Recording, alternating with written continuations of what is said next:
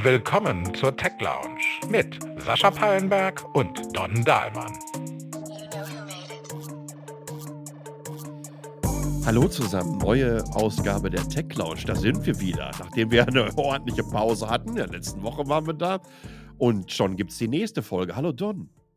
Hallo Sascha. Ja, toll, dass wir wieder da sind mit unserer neuen Staffel, mehr oder weniger. Wir machen das immer so in Staffeln.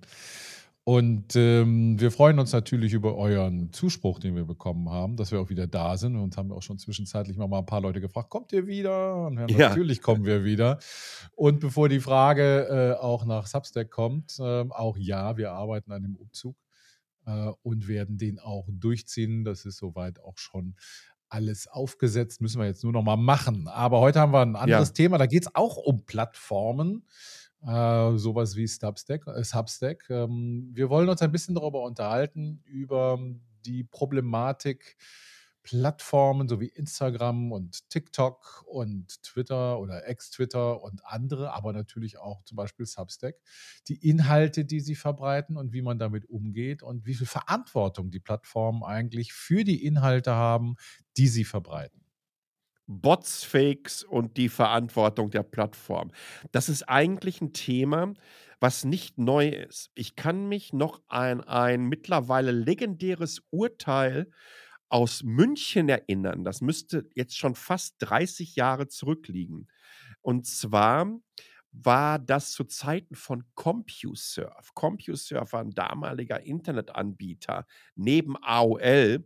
Und ähm, da hat ein Münchner Richter gesagt, ey, ihr CompuServe, wenn Leute irgendwelche Pornosachen bei euch teilen, dann seid ihr in der Verantwortung. Das ist nahezu 30 Jahre alt. Wir packen euch das nochmal in die Shownotes rein, damit ihr euch das mal anschauen könnt.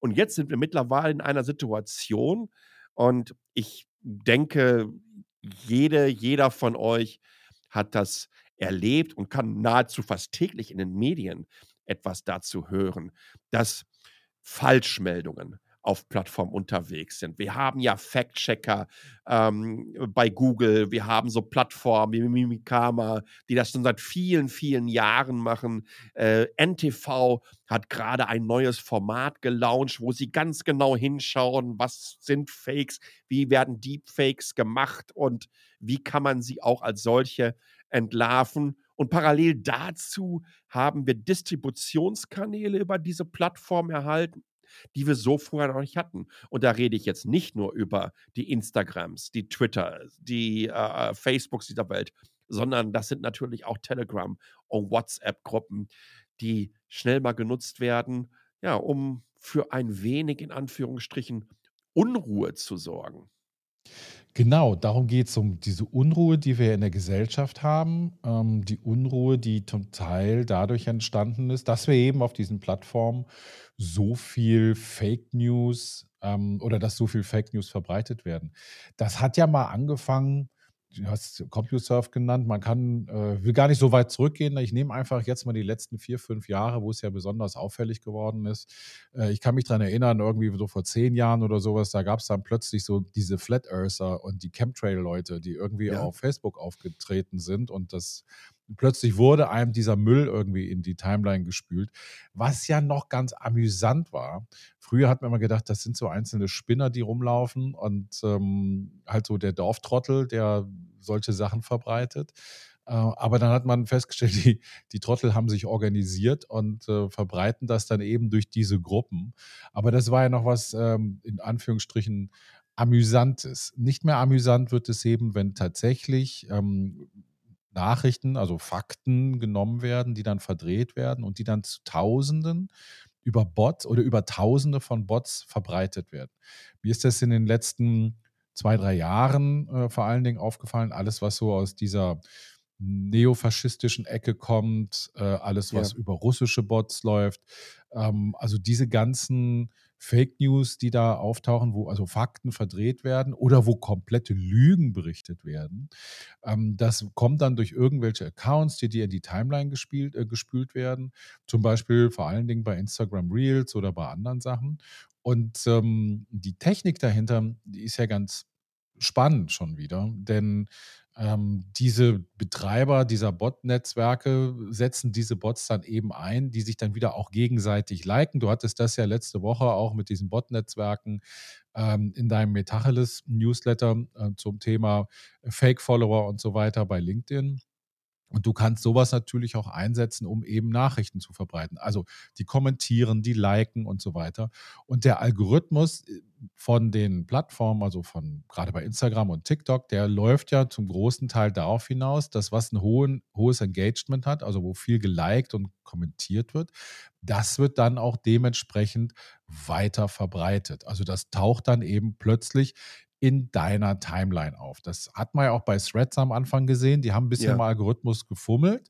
Aber am Anfang hat man ja auch gesehen, dass man plötzlich ganz absurde Sachen bekommen hat, die also nichts mit dem zu tun hatten, was einen wirklich interessiert hat, wo also ähm, homophobe, ähm, antisemitische oder sonstige Themen plötzlich in die Timeline gespült wurden, weil der Algorithmus dachte, oh, das ist etwas, was die Leute interessiert, das interessiert den bestimmt auch, also geben wir dem das eben auch in die Timeline.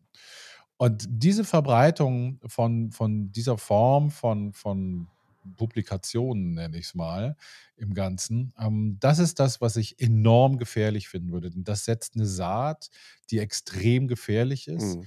Ähm, weil wenn du immer wieder mit ähm, Bildern, mit äh, Fake News, mit Kommentaren in, bombardiert wird, die auf Basis eben einer, einer, einer Lüge sind oder die auf einer Lüge basieren, ähm, dann kann das Menschen beeinflussen. Das sehe Dann ich kann ganz das die genauso. Meinung Ja. Menschen beeinflussen. Es gibt ja zu diesen Filterblasenphänomen ähm, durchaus Studien, äh, tatsächlich auch diverse Studien, die sagen, nee, nee, das ist alles nicht so schlimm. Ist immer ganz, ganz spannend, wer diese Studien dann in Auftrag gegeben hat, beziehungsweise wer an den Studien dann auch noch mitgearbeitet hat, um das ähm, zu erkennen, zumindest in Anführungsstrichen, in welche Richtung man sich wohl das Ergebnis derselbigen gewünscht hat. Aber ich sehe das ähnlich wie du. Ich glaube, dass die Plattform, und du sprichst hier n- eine spannende Entwicklung oder ein spannendes Ereignis an, weil wenn ein, eine neue Social-Media-Plattform aufmacht, die noch ganz jung und frisch ist, hat man mit Abstand die beste Möglichkeit zu erkennen, ähm, welche besonderen Trigger ein neuer Algorithmus hat und wie der Algorithmus der Plattform gedacht wurde. Wie wollen die Aufmerksamkeit erzielen? Wie möchten sie vor allen Dingen, dass du möglichst lange auf dieser Plattform bleibst? Denn je länger wir auf selbigen unterwegs sind, umso besser für die Plattform. Wenn sie dann irgendwann final sagen wollen, wir müssen jetzt hier damit Geld verdienen, das heißt, wir müssen Werbung einspielen. Dann geht es ganz klar darum, wie oft wurde diese Werbung oder wie viele Menschen ausgespielt und wie lange haben die Kontakt zu meiner Marke, zu meinem Produkt oder was auch immer gehabt. Und bei Threads war das ja tatsächlich so, ähm, im Juli kam es auf den Markt. Tatsächlich war es nicht für Europa freigeschaltet. Einige haben das dann über VPNs und so weiter gemacht. Ich hatte das Glück, dass ich es die ganze Zeit nutzen konnte. Äh, seit dem Juli in Deutschland kam es dann zum Dezember äh, beziehungsweise in ganz Europa wurde es gelauncht. Und dann kamen viele auf die Plattform, die dann erkennen mussten, dass A, ganz, ganz viel Content schon da war. Denn da waren ja sechs Monate lang internationaler Content aufgeschlagen. Der Algorithmus war in einer gewissen Art und Weise schon gefüttert und getriggert worden durch die verschiedensten Ereignisse. Aber sie kam dann in, einer in eine Welt hinein, äh, wo dann für die jeweiligen Sprachen vielleicht noch nicht so viel am Start war.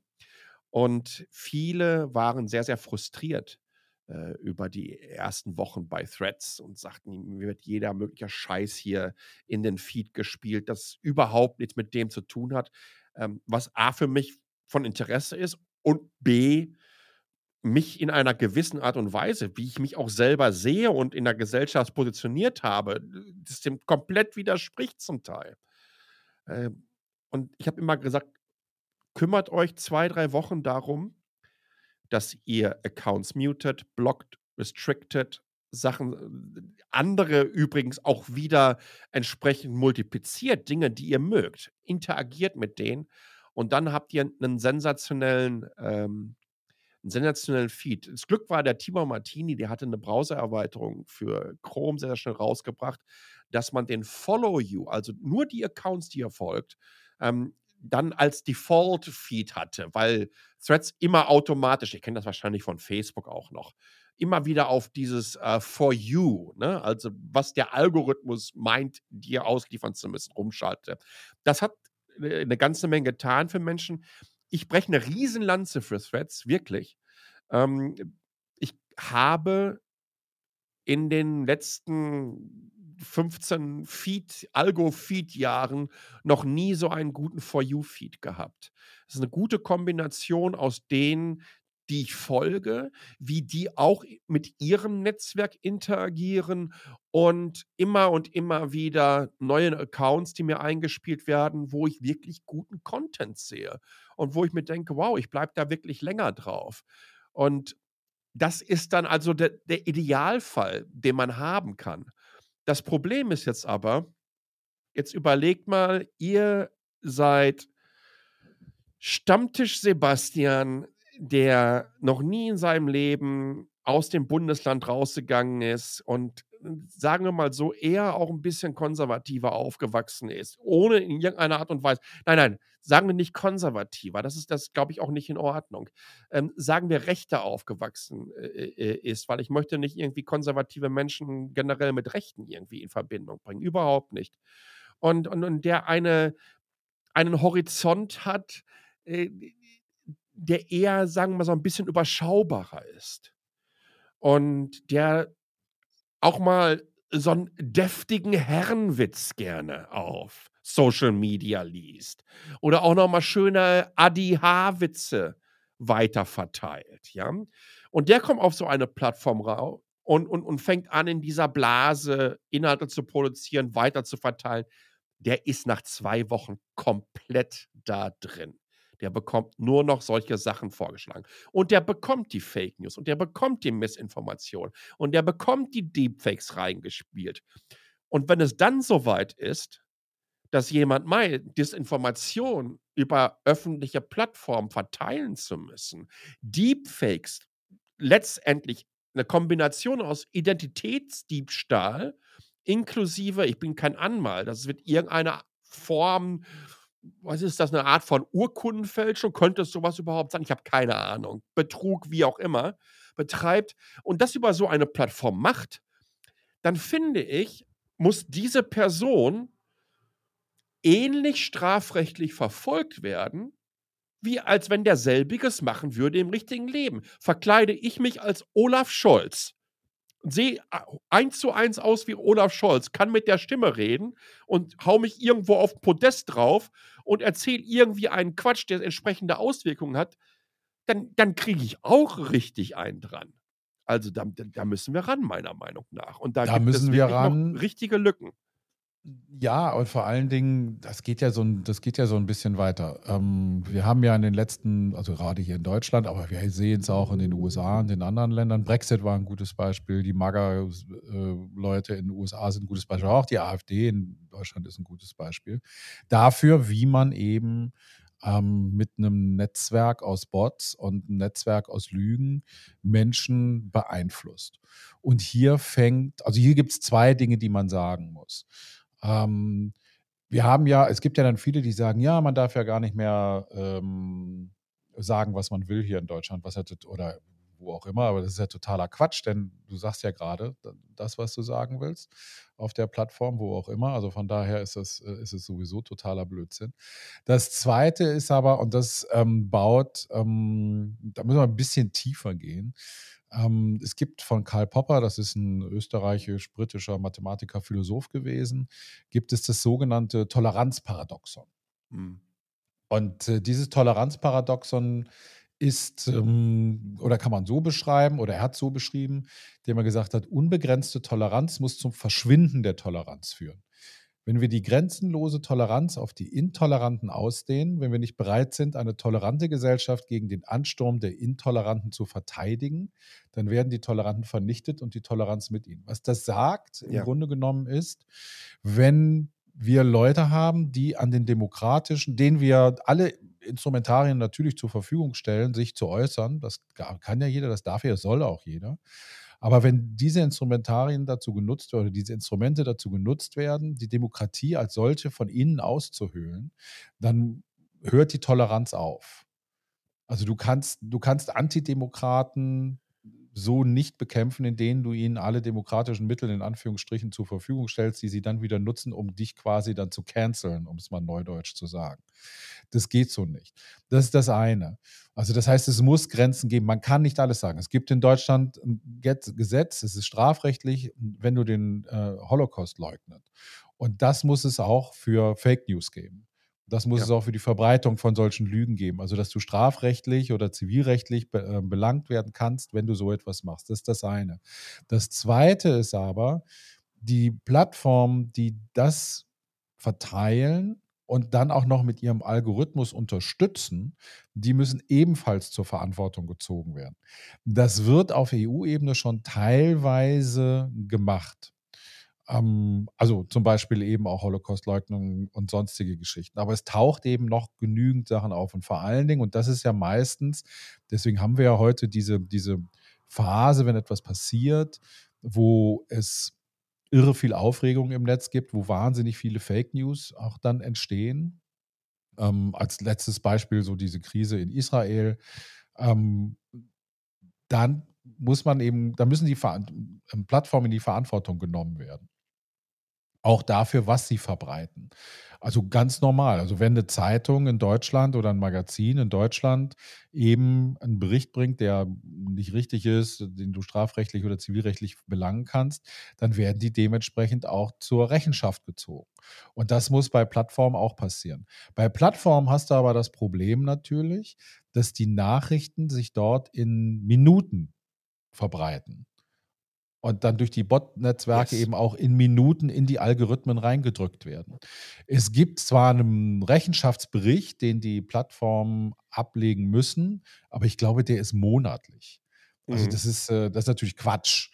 Ne? Dass du sagst, so, äh, wir sind aufmerksam gemacht worden auf diese oder jedes Bot-Netzwerk, das diese oder jene Fake News verteilt und wir haben dann drei Wochen später reagiert, dann ist die Chose durch Klar. dann sind die, dann sind die Fake News durch und dann äh, ist jeder schon zum nächsten gehüpft. ne? Die Aufmerksamkeitsspanne da auf, auf TikTok oder auf Insta, bei Instagram Reels liegt ja bei, weiß ich, fünf Sekunden oder sowas. Ähm, und dann hast du es konsumiert und dann ähm, hast du die Fake News schon bekommen. Also da muss was anderes passieren. Twitter hatte eben mal ähm, ein System etabliert, was eben gut funktionierte. Und das waren die verifizierten Accounts wo, wo man ja durch einen Verifikationsprozess laufen musste und dann hast du den damals ganz berühmten blauen Haken bekommen. Und diesem, ähm, also in, in, in Krisensituationen hatte Twitter einen Algorithmus, der diese verifik verifizierten Accounts dir in den Algorithmus gespült hat. Yes. Am meisten war es ja sowieso chronologisch. Ich bin immer über TweetDeck gegangen, da war sowieso alles ohne Algorithmus, aber die hatten ja so einen algorithmischen Feed durchaus. Aber die, da wurden die, die verifizierten Accounts erstmal höher gewertet. Und das hat auch ganz gut funktioniert. Also ist jetzt die nächste Frage, müssen Plattformen dazu gezwungen werden, ähm, verifizierte Accounts anzulegen, also einen Verifikationsprozess einzuleiten für Medien, für Journalisten, für weiß weiß ich was. Und dann eben diese verifizierten Accounts anders zu gewichten. Müssen sie bestraft werden, wenn sie Bot-News ähm, verbreiten? Müssen sie in Rechenschaft gezogen werden, wenn ähm, sie von Bot-Netzwerken Kenntnis haben? beziehungsweise darauf aufmerksam gemacht werden. Also all diese Dinge, darüber müssen wir uns mal ganz dringend unterhalten, denn das Problem, du hast es angesprochen, mit Deepfakes und anderen Sachen, das Problem wird ja nicht geringer. Und ich sehe einfach eine Gefährdung der Demokratie durch diese Netzwerke. Was bei WhatsApp und Telegram und so passiert, ist wieder was anderes. Das sind ja private Netzwerke. Das ist, finde ich, ein bisschen schwieriger zu fassen, auch wenn ich denke, dass Telegram und auch WhatsApp hier auch eine gewisse Verantwortung haben. Aber es geht ja vor allen Dingen um die um die anderen Netzwerke, die wir täglich konsumieren und da muss was passieren. Denn ich ich glaube, dass die Aushöhlung der demokratischen Werte, die wir teilweise ja in der in der Gesellschaft schon mitbekommen, wenn auch noch zu einem nicht überwiegenden Teil, aber doch eben dramatisch mitbekommen, dass wir diese, ähm, Aushöhlung stoppen müssen. Denn sonst laufen wir Gefahr, wieder in eine Form von Faschismus reinzulaufen, was ja offensichtlich im Moment ganz modern ist. Insbesondere, wenn wir uns anschauen, wie sich alleine in den letzten zwölf Monaten die Qualität dieser Deepfakes erhöht haben. Also es reicht ja ein Sample von zwei, drei Sekunden deiner Stimme und du kannst sie komplett reproduzieren. Zum ersten Mal habe ich es tatsächlich von Adobe gesehen, so vor drei oder vier Jahren.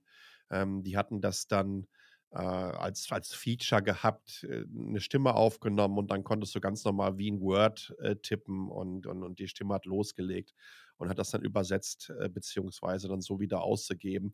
Das in Kombination mit dem, was uns in den kommenden Monaten äh, im Videobereich noch erwarten wird. Die sind jetzt schon extrem gut. Du erkennst es aber immer noch relativ einfach, ähm, was ein Deepfake ist oder nicht. Es gibt immer hier und da wieder so ein paar Glitches, wo du sehen kannst, oh, da ist das Ding nicht ganz so nachgekommen, sei es wie lippensynchron es ist oder im Hintergrund hat ja auf einmal drei Arme oder was weiß ich nicht alles. Ähm, aber das wird wirklich innerhalb der nächsten 12, 24 Monate weg sein und nicht mehr möglich sein.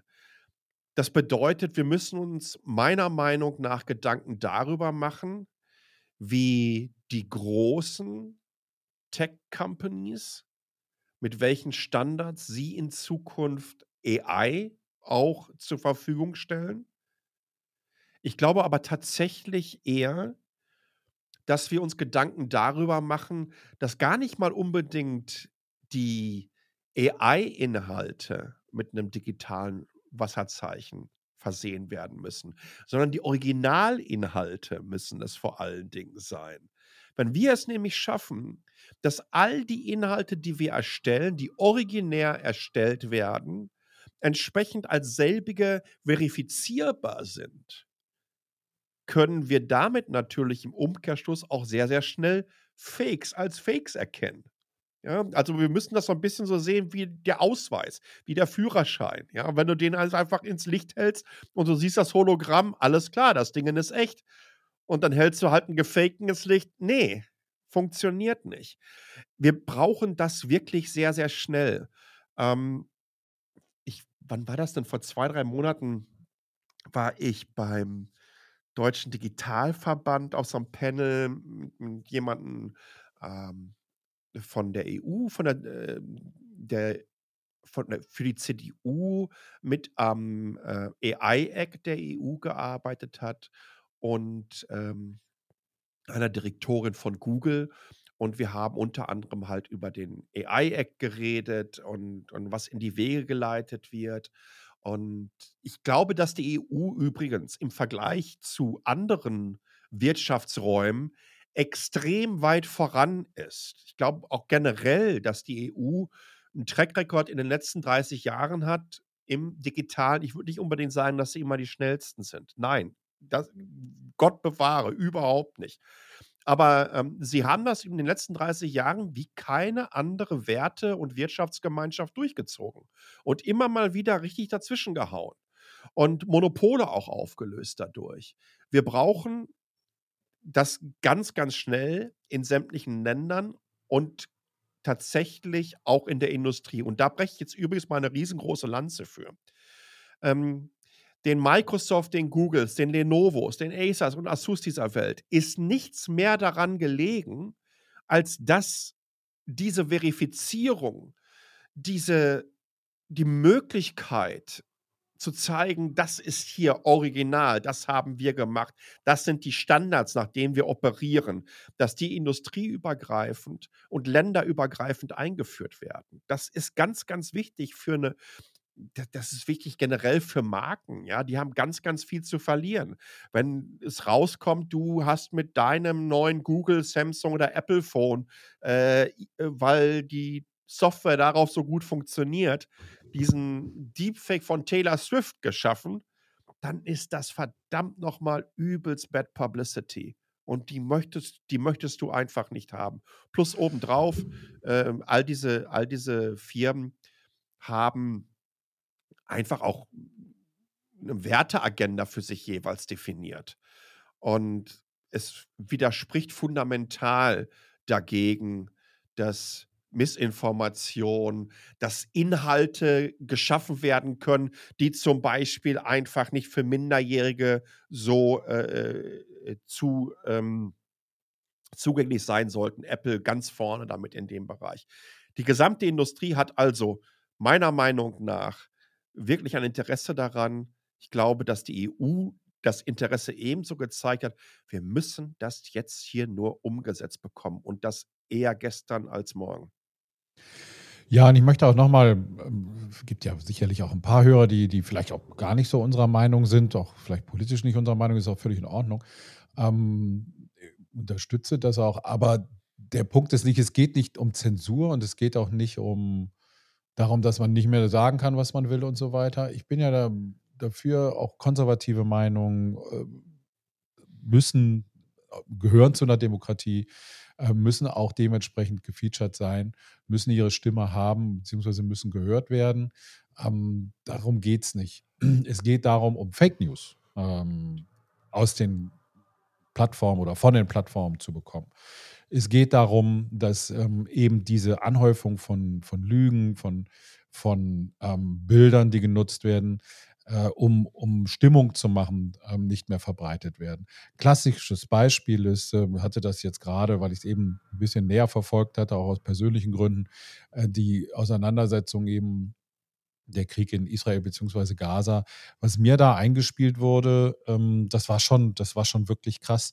Bin gleichzeitig folge ich einer OSINT-Gruppe, also einer Open Source Intelligent Gruppe, die sowas wie Bellingcat zum Beispiel, die sich zum Aufgabe gemacht haben, eben solche großen Fakes eben auch bekannt zu machen. Und da werden dann, weiß ich, irgendwelche Bilder genommen, die aus komplett anderen Kriegen stammen, aus Syrien, aus Jemen, ähm, teilweise steinalte Bilder, wo dann irgendwelche ähm, verletzten Kinder gezeigt werden, wo dann gesagt wird, guck mal, was die israelische Armee hier gemacht hat. Und wie gesagt, das hatte mit dem, was da passiert ist, überhaupt nichts zu tun. Und diese, diese, diese Fake News und diese, diese Berichterstattung, eben das ist das, was Menschen ja eben auf Dauer dann beeinflusst. Wenn du permanent eben damit in deinem Algorithmus bombardiert wirst, wenn du permanent damit bombardiert wirst, dass die, dass die Erde flach ist oder dass, dass es Chemtrails gibt oder sonstiges, dann glaubst du es vielleicht irgendwann, wenn du jetzt nicht so ein medial aufgeklärter Mensch bist, wie wir das sind, und wenn du auch keine Zeit hast, dich immer mit allem auseinanderzusetzen und du nur abends mal so eine Stunde eben durch deine Feed scrollst und eben dann diese damit bombardiert wirst. Und nochmal, das ist eine Verantwortung, die bei den Plattformen liegt. Äh, klar, das die, die Grundverantwortung liegt bei den Leuten, die das reinstellen. Aber ähm, es ist dann eben eine Verantwortung der Plattform, diese Verbreitung zu vermeiden und diese Verbreitung zu stoppen, damit ja. eben so etwas nicht passiert. Denn im Grunde genommen geht es dann im, im Endeffekt eben nochmal, es geht um die Grundfesten äh, unserer Demokratie und unserer demokratischen Grundordnung in Europa, in Deutschland, in Europa, aber natürlich auch in anderen Ländern. Äh, und dagegen muss man vorgehen und da müssen die Plattformen eben in die Pflicht genommen werden und eben auch Threads. Ähm, Instagram, gut, das ist ja eh alles Facebook, ähm, ja. genauso wie WhatsApp, aber eben auch sowieso Twitter. Ich war heute nochmal da, da war ein Posting von einem amerikanischen Abgeordneten, die war im Pentagon, die ist da gebrieft worden, die hat da einfach so zehn äh, Punkte aufgeschrieben, die ihr berichtet wurden, ohne es zu werten. Also einfach nur das, was ihr gesagt wurde, gehört wurde. Und darunter waren, ich weiß nicht, wie viele Bot-Accounts, die äh, sie da niedergemacht haben. Ähm, das waren reine Bot-Accounts. Anderes Beispiel, Nicole Diekmann, das ist eine Journalistin hier aus äh, in Deutschland, äh, ganz bekannt, arbeitet eben auch für unterschiedliche deutsche Medien, ähm, die postet ab und zu Screenshots aus ihrem Twitter-Account noch, wie viele Bot-Follower sie da bekommen hat. Ja. Also Tausende, Hunderte, Tausende von Bot, ganz offensichtlichen Bot-Followern, die sie dann in den Kommentaren, also niedermachen, äh, die dann automatisch eben posten, irgendwelche Beleidigungen oder eben ja. irgendwelche Lügen oder andere Sachen. Das wird alles automatisch in ihre, in ihr, in ihren Timeline dann reingespielt, unter ihre Kommentare. Das ist schon krass. Und das ist, glaube ich, der Punkt, wo wir uns wirklich wieder Gedanken drüber machen müssen, was dieser Urteilsspruch Anfang der 90er Jahre, den ich damals für völlig irre gehalten habe, ähm, ob der vielleicht nicht sogar schon fast visionär war. Ja, ja, ja. Ohne, ohne damals davon ausgehen zu können, dass all dieser Wahnsinn mal automatisiert wird über wahnsinnige Bot-Netzwerke äh, möglich ist, tausend- und zehntausendfach am Tag in die Welt zu streuen. Wir hatten das ja auch, glaube ich, gerade gehabt, ne? wie viele ähm, russische Bot-Accounts wurden gerade gelöscht, die äh, Kampagnen gefallen. Das war ja gerade vor zwei, drei Wochen oder so, also irgendwie 50.000 oder so. Äh, irgendwie was in, in dieser Richtung. Es ist ein Wahnsinn. Es muss was passieren. Umso wichtiger ist es, dass ihr natürlich auch Augen und Ohren, sagt man da auch durchaus, ne? weil wir haben ja schon gerade darüber geredet, wie Stimmen gefaked werden können.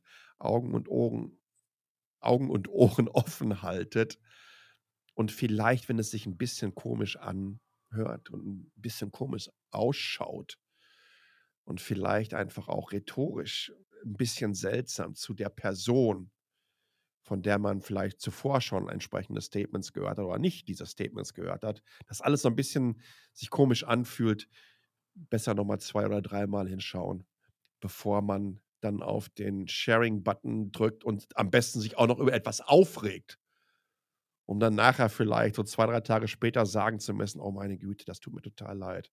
Ich habe hier gerade was geteilt, das stimmt ja alles überhaupt nicht, das war ein Fake. Nichts ist tatsächlich, glaube ich, peinlicher, als ja. eine Entschuldigungsstory rauszuhauen. Ja, das ist vielleicht, vielleicht sollten wir am Schluss noch ein paar Tipps geben. Äh, ich meine, wie gesagt, wir sind Medienschaffende, wir machen das seit, ich weiß nicht, seit 30 Jahren mache ich das und äh, ich bin mit Medien groß geworden, Teil der Medienlandschaft äh, gewesen. Ich weiß, wie ich Nachrichten lese und ich weiß, welche Regeln es gibt, wenn man eine Nachricht bringt, also ganz klassische. Und das gilt aber auch mittlerweile eben auch für jeden, der, der Medien konsumiert. Und ähm, das heißt, dass man eben Medien ein bisschen anders wahrnehmen muss. Nicht alles, was im Internet steht, ist wahr. Ne?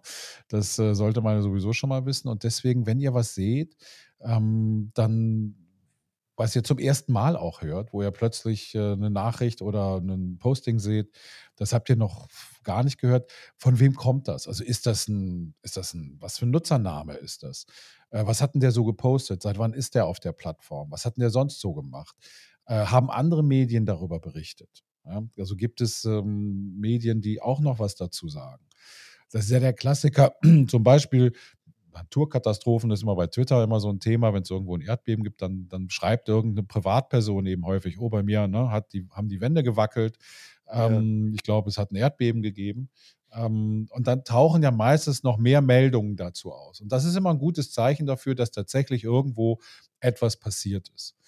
Ähm, das kann man also schon mal wahrnehmen. Da muss man aber auch gucken, welche anderen Medien nehmen das wahr. Also sind das jetzt nur irgendwelche unbekannten Namen und Nummern in den Accounts, die das jetzt weiter äh, vertreiben, ähm, weiter verbreiten? Oder ähm, sind es dann auch große Nachrichtenorganisationen wie Reuters, äh, AFP ähm, und so weiter, also die ganz großen DPA, die es eben weltweit gibt, verbreiten die das auch? Und dann kann man dann irgendwann sehen, ah, okay, da scheint ja wirklich was da zu sein. Also nicht einfach jede Nachricht, die man so sieht auf äh, Instagram oder auf TikTok oder Snapchat oder sonst wo, also nicht jede Nachricht einfach so für bare Münze nehmen, sondern immer so ein bisschen misstrauisch sein, durchaus. Ähm, und sagen so, oh, kann das sein? Kann das stimmen? Äh, da frage ich doch mal nach. Und wenn man vielleicht jemanden kennt, der in den Medien arbeitet, vielleicht schickt man dem die einfach und sagt, hör mal, kann das sein? Stimmt das? Ähm, kannst du mir was dazu sagen oder so? Also einfach ein bisschen vorsichtiger sein im Umgang mit diesen Dingen, damit man eben nicht selber, wie Sascha so schön gesagt hat, in die Falle reintappt und sich am Ende dann auch schämt, dass man irgendeine Fake News verteilt hat in seinem Freundeskreis.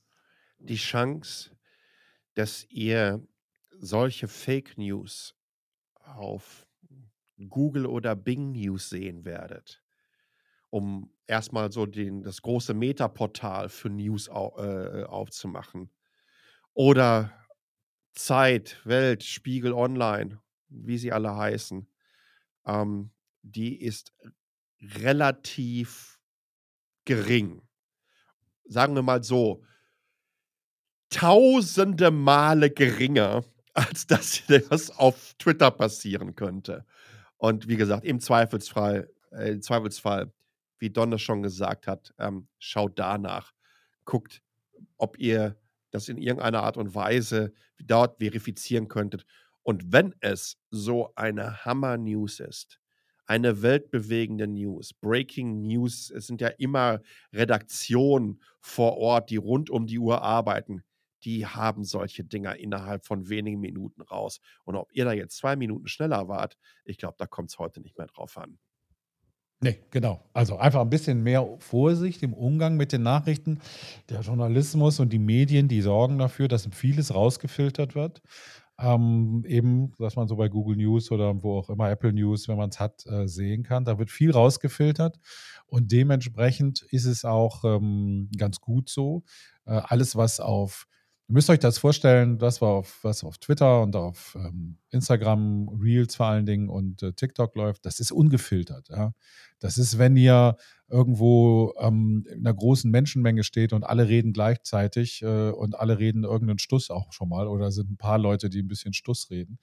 Äh, und so ist das auch ähm, hier bei ähm, ähm, den Medien ist eben so, dass da noch was zwischengeschaltet ist. Da sitzt da ein Journalist, da sitzt jemand, der Ahnung hat. Da wird auch ein Experte angerufen äh, von Universitäten oder von anderen Instituten, von der Bundesregierung ja. oder von anderen Regierungen. Die werden dann angerufen und gefragt, was stimmt das? Und dann sagen die ja oder nein.